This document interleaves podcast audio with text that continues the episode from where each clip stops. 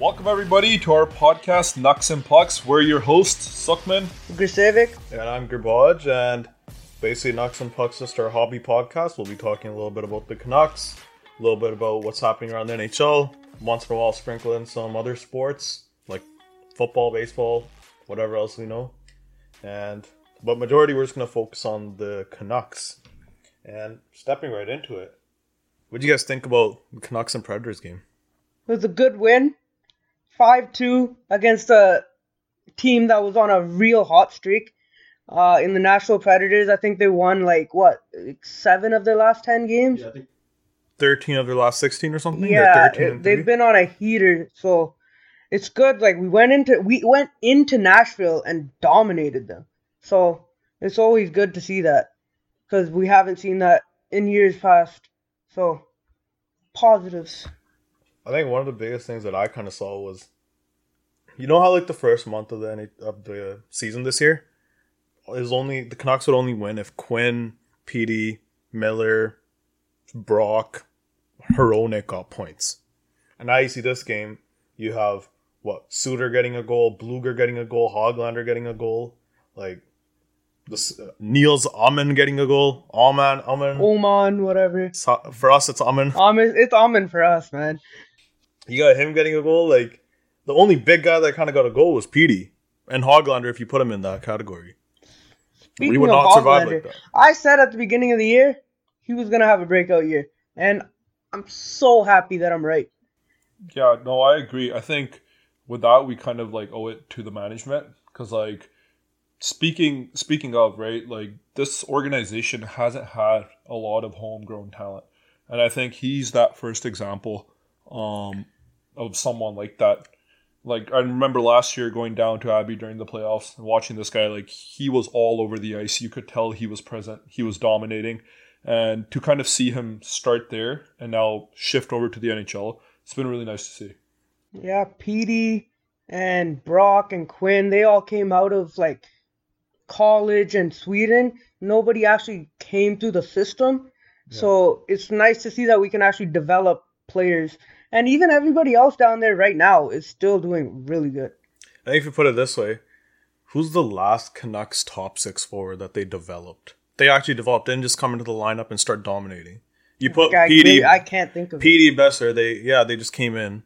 This, Yeah, but they're They not were like- Calder level guys. They were right developed in the NHL. Yeah. I'm talk. We're trying Yeah, to yeah. talk about That's what I'm saying. That's what I'm saying. Yeah. Who there? There's not really an example in recent times.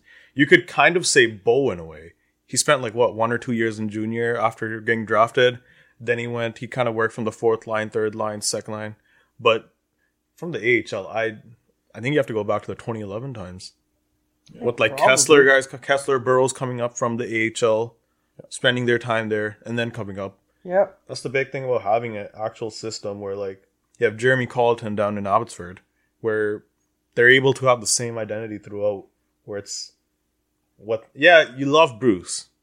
You don't hate Bruce as a guy. No You don't hate him. One of the But- best guys in the league. But at the same time, it felt like there wasn't really accountability with the Canucks back then. Now It with was more- Tocchet, It was more vibes and just like Yeah. going out there doing what you want and just have a good time. And now it's it's, it's different. Yeah, and to kind of to add to that, like I feel like as fans, it's like nice having that security, knowing that we have that depth there now, right? And especially with guys like Podkolzin per se, right? Like he struggled a little bit here up in up in the big leagues, right? And he went down. He's doing he did well. Um, got that injury, came back, and he's doing well again, right? So with a guy like him who had so much upside, right, and has always been known for that upside, it's kind of exciting to see whether or not he will pan out. And I think it was what Rutherford that said they're not gonna rush him. Like he probably could come up right now, but there's no there's no point because the lineup playing so well. And um, I think that's the best thing for his confidence for sh- like a hundred percent. and I think kind of adding to that, I I'm trying to find it, but I can't find it right now. I saw this thing that Zadorov was talking about how right when he came into the Canucks locker room, he saw like a sense of like the culture here, where right from management, coaches, players, just the way everybody sort of conducts themselves. I, I don't know if you guys saw the uh, It was talking about how the players he overheard them saying like, "Yo, we really need to get a better start going on." I feel like there's that accountability. It's not just like, hey, I'll go out there, I'll play creatively. I won't really care about the def- defensive side, but I'll put up You points. Know, like nobody's going out there be like, oh, I just want to make sure that you know you put up your own stats, Yeah. your own, make yourself look good. Everybody's going out there playing for each other, Yeah. and like before, no, but like from what 2016 to last year, nobody did that. Everybody's just playing for a contract. Yeah. Nobody's playing for the team, and Yeah. that it's that's a huge difference always in any team, any sport. Yeah. No, I think it's it's the start of like what makes a contender, right? If you want to win on that level, guys got to actually want it. It can't be about themselves. It has to be about the system, right? About each other. And what I really love about this team is that it started so early, right? Prior to training camp, guys coming in early, right? Player organized practices, all that stuff. From the get go, they were about it, right? They wanted to win and they let it know to the world that that's what they want. And it's translating well, right? And that, what I really, really like is that they're not settling, right? That chip that was there at the start of the season, it's still there, right? And they're still locked in and they're still focused. And I think that's kind of what's setting them apart from everyone right now. I think that's just the sign of a championship caliber team. Obviously, I think the Canucks are still one or two pieces away from that, but it's the beginning of that. If you look at Devon Toews, uh, just I think it was yesterday or the day before, uh, he made a statement where he was like, you know, there's some guys on our team that think they're playing better than they actually are. It's about holding yourself accountable. Before that wasn't really here, and you see the clear shift in change, the change of the culture, everything, right from management. Obviously, at times last year too, we all thought like, okay, what's kind of going on with the Bruce situation, Tocchet coming in, but for the most part, I'd say, other than a couple hiccups, but those are kind of hindsight's twenty twenty. Management group has done really well this year, and even last year. Yeah, going on to last year, like there's so much talk around the team. It was Bo, it was management, it was everything, right? Even like Bruce, the Bruce conversation was lingering around the whole year, and nobody was really focused. Obviously, they had their run at the end of the year, like they always did, Mhm. and ultimately ruined their draft position. But whatever, it was fine. Most fans are like, maybe they can take that momentum into next year. Usually, I'm like, that's a bunch of BS. baloney. Yeah. Yeah. BS. Uh, but this year they've actually done that, so I I, I am proven wrong. I think couple last couple of years we got lucky with our last bit of our schedule being a bit easier, but this year I feel like even Oh, yeah, that's peop- another pe- people do argue that our schedule is easier. It has been easy to start off with, but I still see like games like the Nashville game, for example, a team that's red hot, and you go in there, you take your backup. Your backup is starting against a super hot team, and their starter, Nashville starter Juuse Saros, gets pulled from the game. And That- he was going down the tunnel. He was He was- so mad. He's fuming. Yeah. I got him on my hockey fantasy team, so it wasn't great for me, but whatever. but like also like last year or any year before this, it's like we start on the road six, seven games. Yeah. Right? This year it's more balanced. I wouldn't say the schedule is much easier, No. but it's definitely more balanced. I, I would still say though, like think about it. Right after the first two first game, we went to Edmonton, then we went to I think Calgary or something. Then there's that whole Eastern wave where we went to like Philadelphia, other teams. I still think that still exists. It kind of feels like every year. I think it was like two Yeah. years ago we played Philadelphia starting off. Like it's just we do go on that Eastern road They're trip just like right on away. um the shorter trips. Usually. Like we're not on the road for seven games to start the year. Yeah. When you're starting the year that many games on the road, it's hard to catch up because you want to play in front of your fans to start. But at the same time, don't you think it kind of helps the players gel with each other? Because when you have a lot Yeah. of new additions, you could make that argument where when players go on the road, they have to only people they can spend time with is each other. Kind of helps them in that sense where they're able to come together as a team. But I think with this team, the core's been together for quite some time, so they really haven't had that as an issue. They just, I feel like the whole issue was like just that motivation. When you already have a player that's great, being able to elevate that to like all time great level, like with Quinn, he's a great defenseman. The way he's been playing now, he's pushing himself into the all-time great category. Like it was always like he has the potential to be an all-time. Maybe not all time like NHL wise, but Canucks wise. I mean, hundred percent. I, I, I would say I would No, s- I'm just saying he he probably will get there, Yeah. but not yet. I'd say he's put himself up there just because like up until Cale Makar, he was the fastest defenseman ever to 200 assists Exactly. ever. That's including Bobby Orr, all those guys. So I think he is. Obviously, his career isn't super long yet, but he still needs to win some individual champ trophies, Yeah, team trophies. But despite that, I feel like the way he's played, he's he's special. Speaking on guys kind of leveling out their game and taking that next step, wanted to bring up Brock Boeser um, and that turnaround he's had this year. Right, guy went from what scoring I think 34 in his rookie year, and then never even No, no, no. 29. He, ne- he never he's never hit 30. 29. he's never hit thirty. It's always injuries. Oh, okay, okay. So yeah, 29 in that first year, and then yeah, never, never even getting close to 30 again, right? Um, and we all know what he went through, right? Tough, tough time, and we were at a point last year where his agent was given the permission to ask for trades. It looked like he was, it was almost a guarantee that he was headed out, and then he took it upon himself to kind of make that change with that trainer this summer, and he is looking like a complete different player. He's currently on pace for somewhat near anywhere 55 to 60 goals, right? He's 12th in the league in points, which I feel like that is going very, very unnoticed, right? He is a huge part of this team that I feel like needs a little bit more recognition. I I feel like with him, I'd say one thing. With him, like I wouldn't say he lost his shot, but him losing that like goal scoring ability for a few years, where he was still okay, he's still around twenty goals, but we know the level he's his potential was at, especially from that rookie year. With him not having that in his arsenal of weapons, I feel like it made him he had to focus on other areas of the game, whether it's the defensive side, a complete two hundred foot game, everything, and then that's why I feel like the thing with his and Miller's line that's been quite good is the amount they get in on the forecheck and they know where to be. That's one thing I'd say even for the Canucks in general. A lot of the goals just come from the Canucks just getting the puck from the other team. They dump it in or whatever, but they just find a way. Whether it's F1 like Hoglander, I've there's so many of those where he just gets the puck. He's speedy, he gets in, he gets his nose dirty, he gets the puck, and then just gets it to either Boeser or somebody, and then Miller is coming in as well. And there's been so many goals that just get scored like that. I feel like it's about reading the game.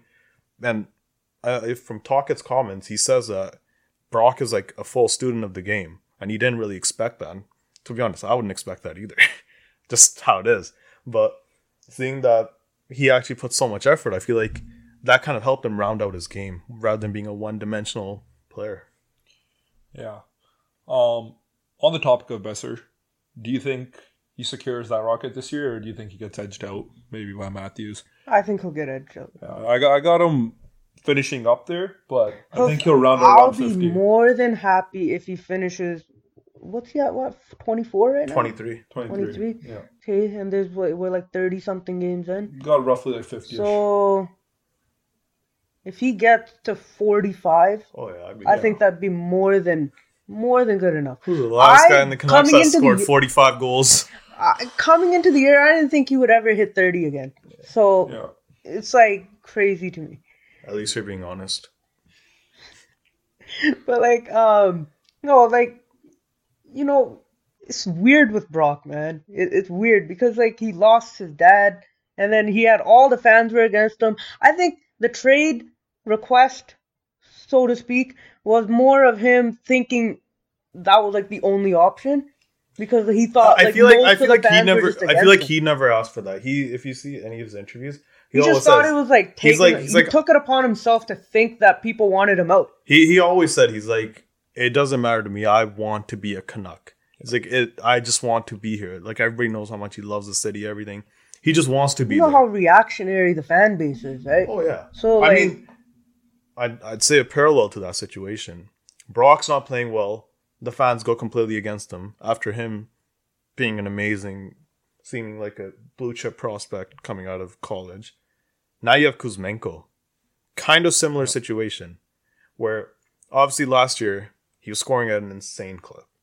What? 25% shooting percentage or something crazy like that. Something crazy like that. And then almost 40 goals, 39 goals. And now all of a sudden this year, his shooting percentage comes a little under average. And now all the fans just want him gone. And everybody is like, no, we should sell low on Kuzmenko. I feel like that's one thing where the fan base or whatever just. I feel like whenever a player's value is low, we think that we can just get rid of him and get a blue chip thing in return, which that's not. And trade him now for pennies on the dollar. Like, Yeah. well, why would you do that? Yeah. But also, the coaching, like, what's it called? Oh my god, what am I saying? I'll pick up. Scratching. Yeah, I was just gonna talk about that. Getting like that's not gonna help either. Like I get it, Tocchet doesn't want him in the lineup because he doesn't do what he wants him to do. But if you are thinking of trading him, you gotta keep him in the lineup.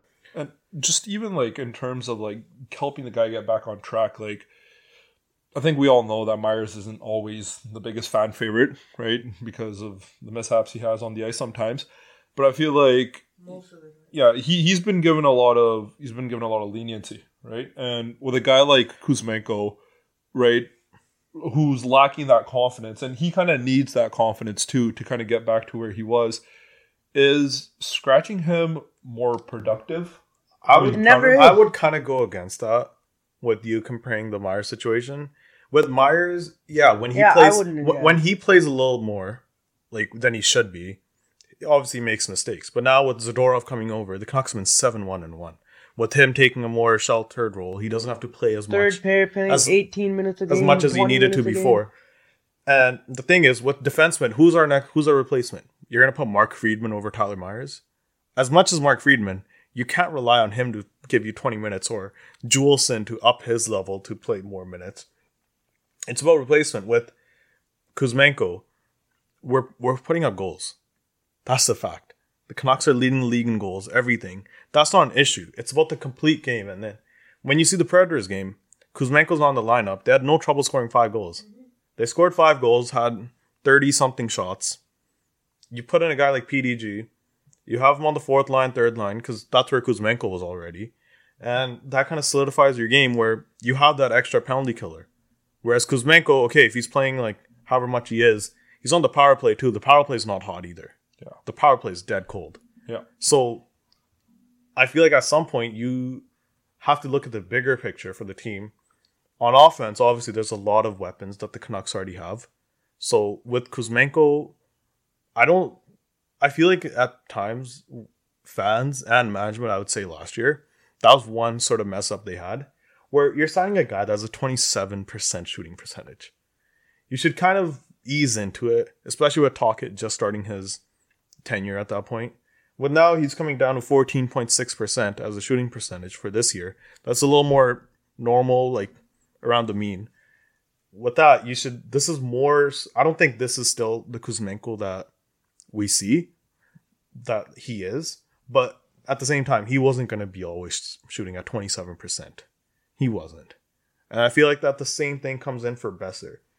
Boeser is. His shooting percentage is up there too right now as much as yeah I, i'm not trying to hate on like such a crazy story because i love it i love him scoring so much but his shooting percentage this year is 24% But would you say, because Brock, a lot of his goals have just been right around the crease.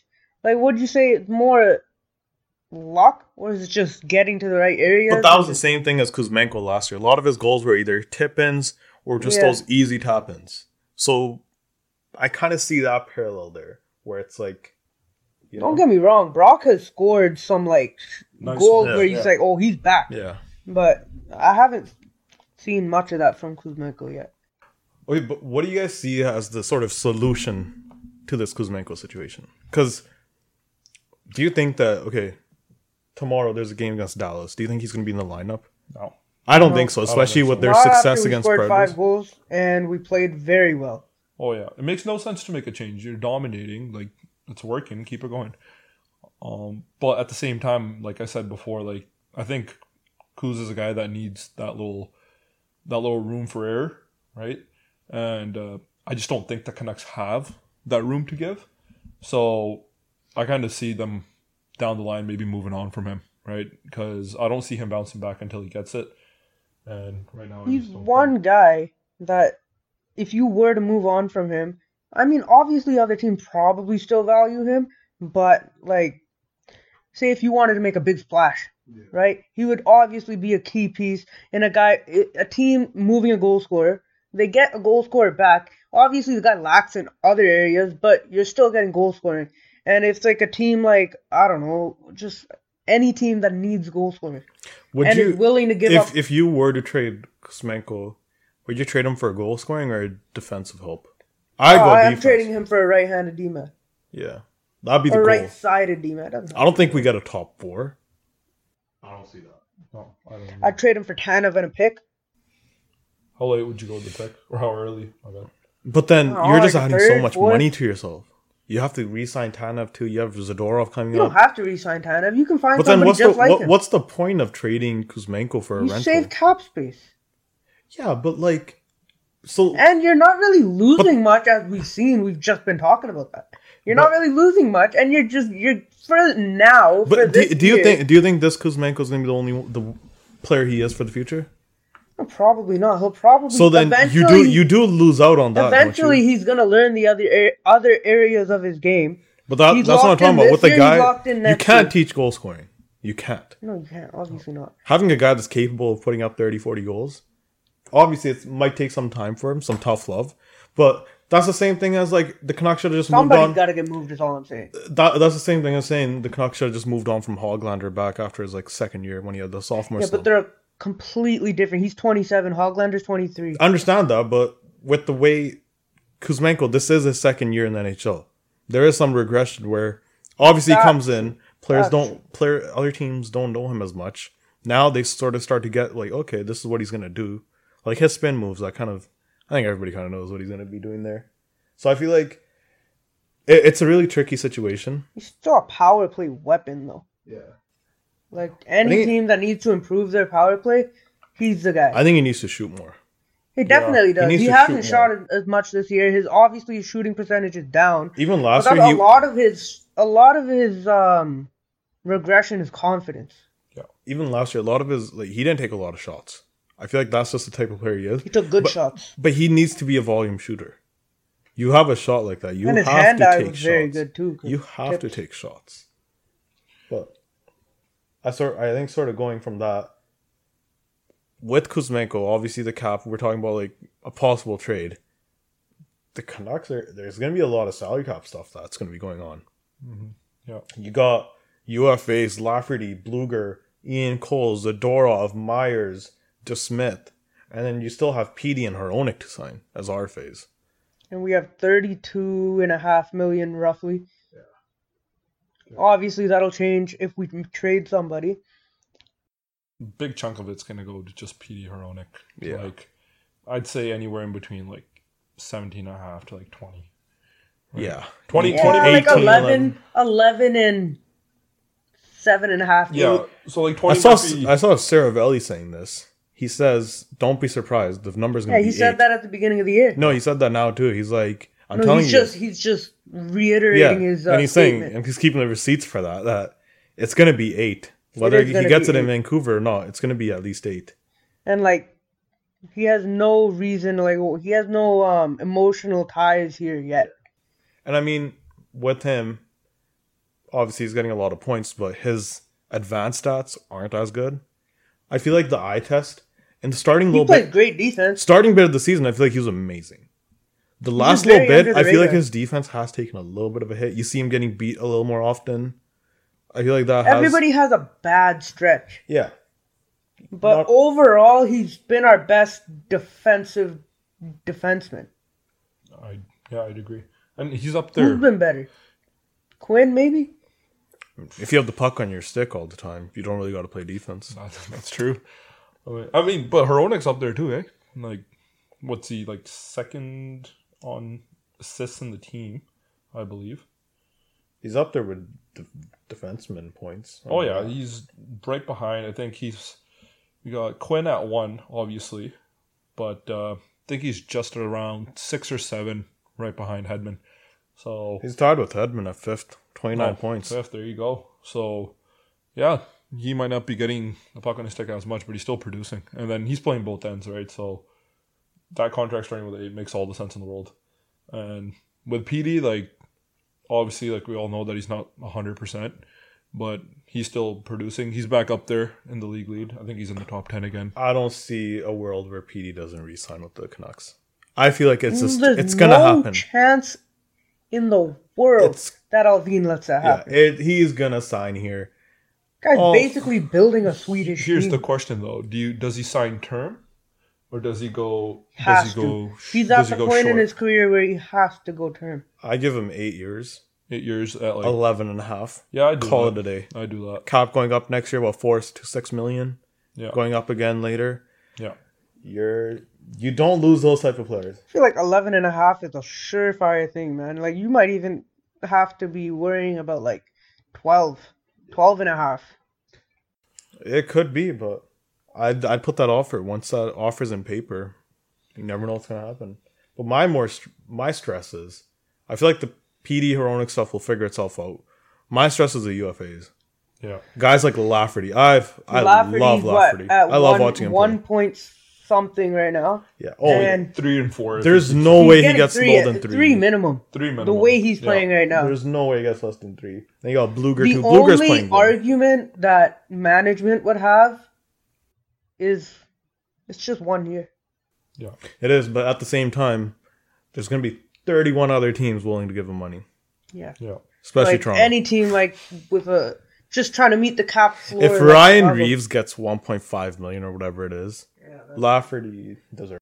it. like Chicago, they gotta meet the cap floor. They might have to just give him like He came Three from mil. Chicago. What do you What do you guys think about Zadorov? What's the situation gonna be with him? Because like he's you're gonna get six minimum. six. Six? Yeah, No way. why not? He's a like that's. I feel like that's average Six for a ins- mid-level defenseman. Six is insane. What mid-level defenseman's getting six? Okay, Myers did, but that's betting betting him against himself or negotiating him against himself. Man, I, I Like- don't have the facts for you right now, but like I'm sure You're- there's, I'm you're sure there's undeserving people You're- making six. Okay, well, What do you think? Five and a half, four? five and a half, five. He's at what? Almost just four right now. Three point seven five. Yeah, So five and a half. five and a half. Yeah, I think five and a half. There's you can there get it done. if a, if a team gives him six years times six million, that team's insane, and that better not be the Canucks. yeah. That team better not be the Canucks. I mean, he fits in with the system well, but yeah, I, I agree. Like six, six is a little bit much, but uh, I think he was Mentioned. I just swear I saw somewhere that somebody said he's probably gonna get six. A guy, a But it's Twitter, man. It's just A guy that's playing 17, 18 minutes a game, if he gets six million as a defenseman, better be scoring Yeah. scoring twenty goals or something. Not 20 goals, but at least like you should be putting up like 35, 40 points. yeah, but sometimes it's not all Six about mil, though. points. It isn't, but if you're not playing much either, Yeah, yeah. either you're taking up the minutes or you're putting up points, or you're doing both and you're Quinn Hughes. But uh, yeah, no, I think uh, priority wise, after Petey and Hronek, I think him and then The a decor. lot of these guys are replaceable. Like Oh, Ian yeah. Cole, Blueger, they're they're replaceable. but Myers, it's it's hard. 100%. It's hard to find players like that for cheap again. No, they're just gonna do what they've been doing, just trade late round picks and find guys like that. and I think I trust management to do it. And But at I the don't. same I'm time, not mad at that. It's wouldn't be- It's not easy to always expect on paper that you just keep getting new guys in every year and expect them to just obviously keep. some of them won't work out, but you also don't want to overpay for a fourth liner or third liner. Exactly. And like kind of commenting on what Garbage had to say here. Um, I think good teams with good managements, like they will find those guys. Like if you look at like teams like Tampa, If man. you have good scouting, you'll find them. exactly like Tampa, Colorado, like after their championship runs, a lot of those bottom line guys got Nick got got their contracts right. They That's got their one- contracts, one and then Tampa is not winning anymore. One name I'm that still up there. Right? They're not really up there. They're not a. They're not the same Tampa at all. yeah, they're older now. Yeah, but hey, after that first that first uh, championship during the bubble, I believe, um, They lost a few guys after that season. They're 15, 13, and 5. Not the best. Not the yeah, but we're not talking about like right now Tampa. We're talking about Stanley Cup back to back Tampa. yeah. Yeah, but at the, at those times, they still had guys like I think Blake Coleman the first year. They had him for two years, so they still had those guys there. And then after the second year is when they sort of had to take a huge hit. And Oh yeah, the a second year, yeah, that's where they lost like Goodrow and all those guys. I think, uh, their whole third line yeah. was gone. What was it? Palat, I think too, or Yeah, uh, what's his Killorn? I think this Killorn. past year they Warren did was that. the one. Yeah, yeah. but yeah, no, I, I agree. Like it's not easy. Like you can't just like just snap your fingers. It's and, not easy. It might not And work. even adding another guy, they completely missed on this. Dakota Joshua, he needs a new contract. Hmm. That that bottom six has been the Canucks' sort of savior for the last bit after Yeah. their cold stretch for a little bit in November. Yeah, I And now feel you have a risk of just losing practically a lot of it. And then Dakota Joshua, you're losing size, but you can find somebody in the AHL that replaces. him. it's it's hard to have that whole mixture of what Joshua brings to you. Joshua Lafferty are the type of okay Blueger. I'd say okay, you might be able to find another guy that's similar. Lafferty and Joshua are the two guys where they make your bottom six that much better. It's hard to find somebody with Lafferty's speed and the way that he, he pretty good at. Uh, he's a pretty good puck handler too. Yeah, and he goes right to the net. He doesn't care. I'm gonna just go off on a limb here. Let's, Like Quad Colson could be that guy. He's not that fast. I, I was gonna say even the AHL, you got Baines. You hope McDonough I takes a feel like. Baines could be a Blueger, like, but they're not Linus the same Karlsson. position. But you know what I mean. Linus Karlsson, possibly. Aatu Räty. Yeah, apparently he's, he's, That's a big one. he's taking steps. That's a big one. He needs to like he he doesn't need to pan out, but like we should hope he pans out. That would be nice, but yeah. Reiterating my point, I was gonna say, um, going out on a limb here with all these contracts coming to an end and us having to kind of resign them. With the position that we're in, we set what second in the league right now, within one point of Vegas, right? Um, A lot of teams have games in hand, but we're not gonna focus on Hey that man, right now. points are points, right? Percentage is all speculation. They still have to go and go get those points. Even points percentage, we're fourth in the league. Yeah, exactly. And like with those teams, like I know We're LA, higher than LA now. yeah, And- but Take that, Drance. after Nashville. hey, what? Take that, Drance. but uh, yeah, Why are you no, looking at me when you say that, man? Because you're a hater. um, but yeah, like Uh, we'll, we'll let the audience decide if I've been a You're- hater so far. We're contenders. You think they're pretenders. I was, yeah, Have I with that point, so far? Have I said that? oh, come on, man. You said it off camera a lot. Guys, let's- I said, keep it- keep it I, simple gi- I said, give me 25 games and I'll decide. Right now, I'm leaning. You're leaning, so you still can't make a decision. So what are you going to be? Now give me till the end of the year, and I'll decide if the I Canucks just, are I playoff still team. don't know, man. It's hard. but yeah, what I, what I was trying to say, like with the position we're in right now, smacked by Vegas. Yeah, we like, just keep cutting off Suckman. yeah, it'd be, sorry, it'd be nice if you can let me speak. Right, I've tried to make the same point three times now, Alright, right? go ahead. Um, yeah, appreciate it. Um, We're supposed to bully Gerst in this podcast. Well, with with all the contracts coming to an end, right, and with the position we're in right now, like, call me crazy, but like, we could end up winning that President's Trophy this year, right?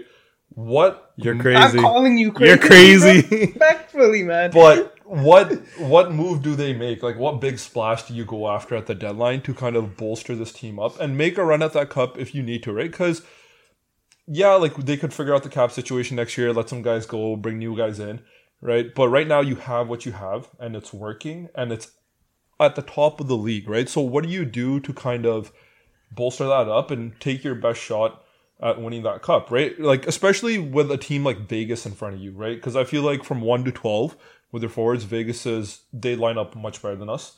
So what do we have to do to kind of, you know, get on that same level? what you pray for, I'd say, is you find another Hronek. You find another so you Hronek. go you go on the, the defensive end. you find you try finding another Hronek. Yeah. Because as much as we talk about the decor being so much better this year, Yeah. It's still half of it half of it's gone at the end of the year. Oh yeah. Yeah. Zadorov, Myers, Cole, Hronek needs a contract. Mm-hmm. The only guys that are signed are Soucy and Hughes for next year.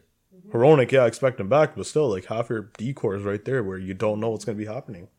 I'd say you go, you try finding a defenseman, but the thing I, I was kind of who's even available right now? Brett Pesce, maybe. Maybe. if But you I if you don't- if you go all in and you're willing to give up maybe a prospect or two, Rasmus Andersson. Yeah, Calgary's in. Yeah, I mean, it depends on what direction Calgary wants to go in. I mean, The direction they should go in is not the direction that they probably will go in Andersson because of their their management and like probably ownership too. But um, they should have rebuilt at the end of last year, but they haven't. So I feel like it's hard when you've given those massive contracts. to it's hard to Huberdeau. move those contracts, and but you're gonna have to give sweeteners and just rebuild. what do you what do you guys think management does though? Like obviously we've talked about what we would do. Um because manage, management's expressed like multiple times they want another top 6 guy. Right? So on the basis of that, if they are going to go get a top 6 guy, who do they go after? And what are you giving up to go get? Jake Guentzel. I've seen that. That- That's an intriguing name. Mm-hmm. I don't think Pittsburgh would do it. I still think they think they can make the playoffs. Yeah. That's the one I want. Yeah. Oh, what do you what do you what do you I have no do? idea what I would give up. I'd probably give up a first. Um, Do you try to throw Kuzmenko in that trade? Yeah, I think you'd have to just you make the have money to work. throw Kuzma. Yeah. It wouldn't work But- cap wise. But the only thing, only thing I have against that is you have to sign Greg Guentzel to a contract at the end of the oh year. my god, not again. yeah, that's right. And the way I've ki- I kind of see it is the Canucks right now. And he's getting way In- more than Kuzmenko. In what getting. two in two years the OEL deal takes a big hit, like four million, four and a half or so. Uh, that's the year I feel like you need a target where you have a lot of young guys coming in. So I think, do you think the Canucks have enough confidence in their amateur scouting where they're like, you know what, let's keep the pick, find a guy that can come into our lineup in two to three years. Lekkerimäki. Lekkerimäki, I'd say okay, two to three years. That's different. He's in the AHL next year. He, Depending I, I say, on how he does in I say there, you put him in the tra- be- in training camp, and then after that, you see how he is. Willander, I think, still needs a couple of years. Yeah. Yeah. Oh, oh, he's He'll need next year for away. sure. And then maybe the year after he comes over or whatever, we'll see.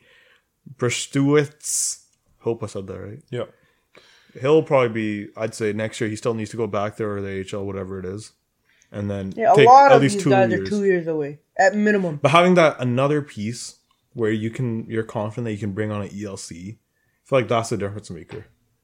But Where you- those guys being two years away is perfect. having another guy there, I think is perfect there. I don't know. I think to an extent there will be that little that thought of like we need to go for it. Like it's not it's not It's like if urgent. you want to win with these guys, you gotta do this. Yeah, it, it's not ur- it's not urgent, and I feel like it's also a nice way to reward the players for how they've been playing. So I do think, just my own belief, it might it might not happen, but I think that pick gets moved this year. I think they go after someone. I think it gets yeah. I Yeah. I think it gets moved. But Personally, I don't want it personally, I from my thing, I kind of wanted it moved. Yeah. But listen to Rutherford and how much he stresses that in two years that OEL deal, the buyout situation, and how the need for like having younger guys come up the system. I feel like they keep that in their pocket because as much as Lekkerimäki, and Willander are there, you have no guarantees how they're gonna end up. Mm-hmm. And the rewarding players feel like I, I I like that. I feel like last year rewarding whether it was rewarding players or just picking up a great player in Hronek was amazing. But at the same time, you don't want to end up in a Conor Garland and OEL situation where you could have had Dylan Guenther in your lineup. Yeah. But now you have Conor Garland who, yeah, he's making plays, but for five million, you'd kind of expect a little more production out of that player. Yeah, Twelve points, two goals, not good enough. Interesting enough, like with the way he's been playing recently, you think maybe Canucks step back from Kuzmenko for a little bit and maybe make Garland the focal point of a trade. Maybe he has a little bit more value. Well, I thought that be coming into the year, I thought Beauvillier and Garland gone, Yeah, hundred percent. Mhm. But I don't know. He wanted to be gone. He requested a trade, did he not? But but recently he's been playing good. He's been playing some good hockey. Him and Joshua on that third line. Yeah, that line's been Him, playing very Joshua good. Blueger. If you see Garland, dude, he just gets the puck. He's tenacious on it. Yeah, keeps it well, makes makes the right reads. He- But at the same time, yeah, if he was making three million, three and a half million, I'd be like, perfect, amazing, keep him. Five million, yeah. You need more than two goals in 33 games for that. On pace for like what five goals or six goals in the year. That that's not going to cut it. same way that takes him right hmm? now. No. What? Anybody that takes him right now or no? I feel like maybe just No, given teams would just given his play recently, how he's played. Yeah. How- a little boost. Yeah. Yeah. Think like a team like He definitely gives your team energy. Yeah. Yeah. He's like a little pest Like in the offensive zone. Just me randomly connecting random dots here, but maybe like a team like Colorado, right? They need something going. I know they looked at Would Lin. they even be able to afford him at this they point? they would with the Tatar trade. yeah. Oh right. Uh, I heard they were looking at Lindholm, but like maybe like a guy like Garland, right? Because like like we mentioned before, right? Like Toews calling out the roster.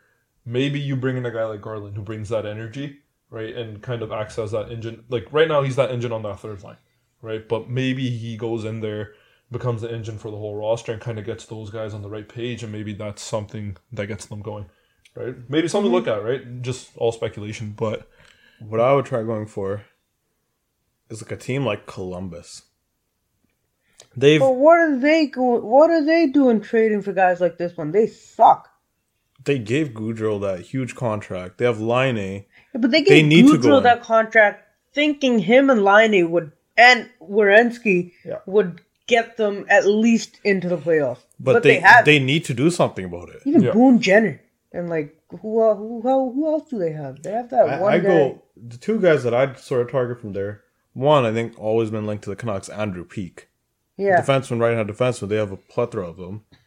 Another one, I don't know. I don't think you guys have heard this guy, Dmitry Voronkov. no. Mm.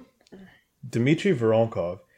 He's six foot five, two hundred forty pound forward. He has sixteen points in twenty seven games, playing thirteen minutes a night Wow. in Columbus. That's a guy I would try to target. He plays a little rough. He they have his, Brendan Gaunce on their roster. That's what. his shooting for like sixteen percent, so it's a little more towards the average. How old is he? Chinakhov, I think I said that He's right. twenty three. 23. I think honestly that's a great point. Like that's a guy that fits the system, fits fits that window moving forward.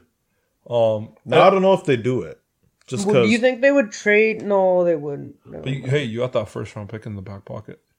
I feel like a first for that guy would be too much. You think so? I think so. Obviously, that like on paper looks amazing, but I think a first is too much.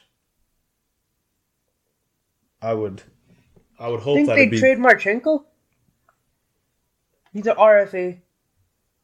But I feel like if the Canucks just keep going the cycle of okay, let's just keep getting expiring deals. What are we going to keep doing? We don't have infinite amount of But money. half their rosters and R or half their forwards are RFAs this year. I feel like you just gotta find a team that likes Garland a lot. Maybe even Arizona. If Arizona, would you try doing Ariz- Garland plus a first and something maybe another asset for a guy like Lawson Crouse? Yeah. I do it. I think he fits that style that we're I don't know. looking If, for. wait, you just said give up a first two? Yeah, Not for Lawson Crouse. why not? I just don't think he's worth it. Who's worth it then? Who do you think you're gonna get for Garland in a first? I'd rather get a defenseman first of all. Like, Yeah, that's just me. I I'd agree rather with get a defenseman. The Bro, go get what management Provorov from uh, Columbus. Provorov? Mm. They just got him there. They're not gonna trade him in less than a year. It's, it's happened before. Why not? Yeah, but didn't he sign that major contract too? Did he? Did he not? Did he? Well, he's he's at what? He's at four Six point seven five million. Absolutely not. I do not want that. He has one year left after this. My bad, but yeah, I'll pass on that. yeah, that's that's an easy pass. I wouldn't do that. I don't think he's that bad of a defenseman. I think he's that bad, but like He's not You six can't- point seven five good. you but can't you can't Four expect point seven five. six point seven five. six point seven five. Yeah. Right here it says four point seven two five. You're blind. Provorov current deal. I don't know. Unless And he's they're a, retaining. he's a UFA in twenty six. Oh, maybe we're looking at the wrong stuff. Ivan Provorov. Yeah, You're looking at the wrong guy. No chance. Six point seven five zero. Then this is wrong. What are you looking on? Cap friendly. I'm on cap friendly. What are you tweaking about, man? I don't know what you're on. You're on some weird shit. Oh, whatever, man. He's trying to he's trying to mess with the numbers to get him over here. Bro, man, look at my laptop. It says 4.725. Hey, man. look, look, look, look, right. Last time I checked, four didn't look like a six. I mean, yeah, that's what he's showing up on over here. So What's wrong? Well, how do I know you're not wrong? I know you're wrong. I probably am wrong, but Are you? it's not oh, my fault. are you? Are you sure? Okay. Are you looking at the team cap friendly? what do you mean? Are you looking at like the team view? Or are you looking at him like individual I have player? no. No, I'm looking at the team, team view. view. Team view. Team view? Yeah. Let see. You know what? Not important. it's not coming. Don't matter. Okay, Yeah. that's all. I don't think management focuses on a guy like that. What about uh Philip Broberg? He requested a trade. Yeah, but he's not really a difference maker, is he? No. Yeah, but he could be. He's still really young. Who do you- Is all I'm saying. Do you go after a guy that could be, or do you go after a guy that you know is? But I don't see Edmonton being in a position where they're like, yeah, we'll take Conor Garland from you for Philip Broberg. It'd be more of, I'd say, Podkolzin. Mm-hmm. They'd be like, hey, we'll Podkolzin for Broberg. I wouldn't do that. Yeah, I would not. I wouldn't do that, no chance. But like Garland in like a third, I don't know, second, third. Mm-hmm. I don't know, man. Lot, a lot to come still. It's it's exciting though. Like see what management does. I do. I think Allvin has something cooking on the low. It's just, I don't think we're gonna see it coming. I don't think it's gonna be something. It's gonna come out of nowhere. That's hundred percent. It's gonna yeah, hundred. We know the only thing we know is he's always cooking, always, and it's which is on. good. I like that. Yeah, it's like well, we've been involved in like seven of the eleven major trades or something. Yeah. right? Which when's the last time you've seen Vancouver that involved? It's like back like from post twenty eleven, like up until just this year, right? It's like Canucks make a trade, they'd be like, "Oh my god, we made a trade," right? And this year we're at the forefront of everything. So I don't know. I think he's got a few more up his sleeve. Um, excited to see what happens. But uh, yeah, I'm gonna turn the ringer off. But uh, yeah, to kind of wrap it up for today. Um, playoffs. Let's talk playoffs. What's your ideal first round matchup? But realistically on where we'll finish, right? Because who doesn't want Arizona and Nashville in the first round, right? But My ideal would be we play like Dallas or something, but that's no, not I, happening. I I think we match up well against Dallas, but I don't know if I want him in the first round. yeah, I don't think I'd want to be. Co- compared to the I mean- compared to the options that we have in the Pacific, But I mean, like you also don't want him in the third round. I'd much rather take him in the third than in the first. but I'd, I don't I'd know. rather take Dallas. I think I'd rather take him in the first round I'd ra- before they get their feet under them. I'd rather take Dallas compared to uh, L.A. or Vegas. That's for sure. I'd say. Yeah, hundred percent. L- L.A. is the team that scares me. LA is just LA scares very me. like, Vegas scares me, scary. but I'm also living for that. Uh, Redemption. that Bubble redemption. redemption. I feel like it'll just top off that Brock Boeser story. I We're can sitting right here watching it, just, yeah. and Boeser uh, sadly missed that goal. Leonard. yeah, we don't talk. It makes too that. much sense, right? Like beautiful turnaround season. Boeser, Boeser Boeser scores. scores. in game seven situation. It's Let's like get done in four. get it done optimistic. before. No, I'd, I'd you- live to watch a seven. Out seven of these teams that are out of the playoff like picture right now, like Edmonton, Minnesota, Seattle, Edmonton's an interesting one. Do you think they come back? Do Edmonton think is enough, or do you seven. think? They're seven points behind Arizona with two games in hand. it's. I mean, the comment about it makes not much substance, but Me personally, I think they're gonna end up Squeaking in. right at the like. They're gonna come to the. It's gonna come to the last week of the season for them.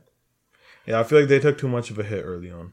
oh yeah, I yeah, think it's hard to come back. Their back. first part of the season was so bad, but they've picked it up. you got Connor McDavid. Right. Exactly. That- that- you that's got the. Draisaitl and McDavid. You can do whatever you Anything want. can happen, right? It's like yeah, like mentioned, like Anything can happen goaltending. except when you're playing the Canucks. I don't Oh, yeah, think. I don't think 0-3. Minnesota. I don't think Minnesota is gonna do anything. I don't think Seattle's gonna do anything. No. Maybe Calgary. They're right there too. I don't know, man. I think Calgary, like, if they want to, they're gonna have to make a move. I don't think. But I mean, works they're long 13, 14. What about. St. Louis with that coaching change? They get that little coaching bump. Yeah, they're 15, Pushes them in. 15 and one. They're three points behind Arizona, and they've played the same amount of games. Uh, I, I see us finishing in that number two or number three Pacific spot, and whichever way it goes out, I feel like it's gonna be a tough matchup. I'm crazy. We're finishing first. Yeah, you're a bit crazy. Uh, Yeah, L- LA is the one team where I feel like with them having that center depth, you got Kopitar, Yeah. then you got Danault, then you got what's his name? Byfield. No, not Byfield. He Byfield. can Byfield, play, Byfield but he plays with Kopitar. Yeah. Third line, you have Dubois. Yeah, Dude, That's that's insane. something else. insane. And then you got guys like Kempe, the Canucks. We saw him quite well during his uh, bubble run. Yeah, If we finish third or second in the conference, we play the pers- the team that third or second. Yeah, so the first, Yeah. the first in the division plays uh, wild card. one of the wild cards, and then two and three play against each other Yeah, in each division. Okay. And so either way, I think we're pretty much locked in LA right now. Yeah, Yeah, that, that's what it's looking like, and it seems really tough for anybody else to come out. I think it's going to be a really good first round matchup. We're so far ahead of everyone else in our division. It's actually crazy. I was looking at this thing today. Like Edmonton wants to like get on the same level as us. They need a 15 point. Yeah, Swing. 15 point. I mean, in 15, 15 game swing. My bad. Yeah, 15 in the remainder of the season. They need to win 15 more games, which is crazy because it's not happening. There's- no way. That's literally, I don't think it's ever happened. Like, Yeah. no way. The I think I don't know if you guys seen this. The Canucks play Vegas and LA a lot in like that last month of the season. Mm. Just the way it turns out. Yeah, By then, the trade deadline will be done. Teams are gonna have sort of their final roster. yeah, I feel like those are gonna be like mini playoff series for 100%. all for all three of those teams before the playoffs start. And Any playoff team. I kind of don't like that. I want to have that measuring stick against L- a team like LA, just see how we match up. Obviously, it's a 82 game season. There's a lot of changes that happen, but they come late though. it's nice to see that. I would want. I'd hope that that happens earlier. Schedule makers in the NHL suck. Mm-hmm. Anything good about the NHL is just the product. I don't know what I'm talking about right now, but I hate the schedule. I hate the marketing in the NHL. It's Marketing terrible. Terrible. the All Star game has been terrible. I'm looking. That, that's one thing I want to talk to you guys about. The All Star skills competition. What do you think about this year? They're having 12 players that are going to do. They got to pick like four activities or something, and they all play. They get points It's for like finishing point whatever po- and all that. whichever position they end up. Whoever wins it at the end gets a million dollars. I Do you- think that's way more exciting than before. Oh, At least they have some sort of incentive. Yeah, And like, like it's like the NBA, Yeah. right? But I'd still say I feel like the Even NHL MLB, like It, it makes no sense. I, I don't think they should just restrict it just to all stars. What it should be is like if you're if you're that, having yeah. Mm-hmm. fastest skater, have all the fastest skaters in the league. Have a guy like Mikheyev, McDavid, Barzal, whatever, Larkin. Have all those guys so you can actually see who the fastest skater is, not just some. Okay, here's the fastest skater out of the all stars. Like with that, you have like because a lot of those like say fastest skater ones, it might be a young guy. A young guy might want that money. He might be like, you know what? Let me get that money. Or hardest shot, accuracy, whatever. just like the NBA, they um dunk contest. they let whoever is a good dunker come to the like Mac McClung. Yeah, That guy doesn't even play in the league anymore, and they they invited him back again this year because he won last year, obviously.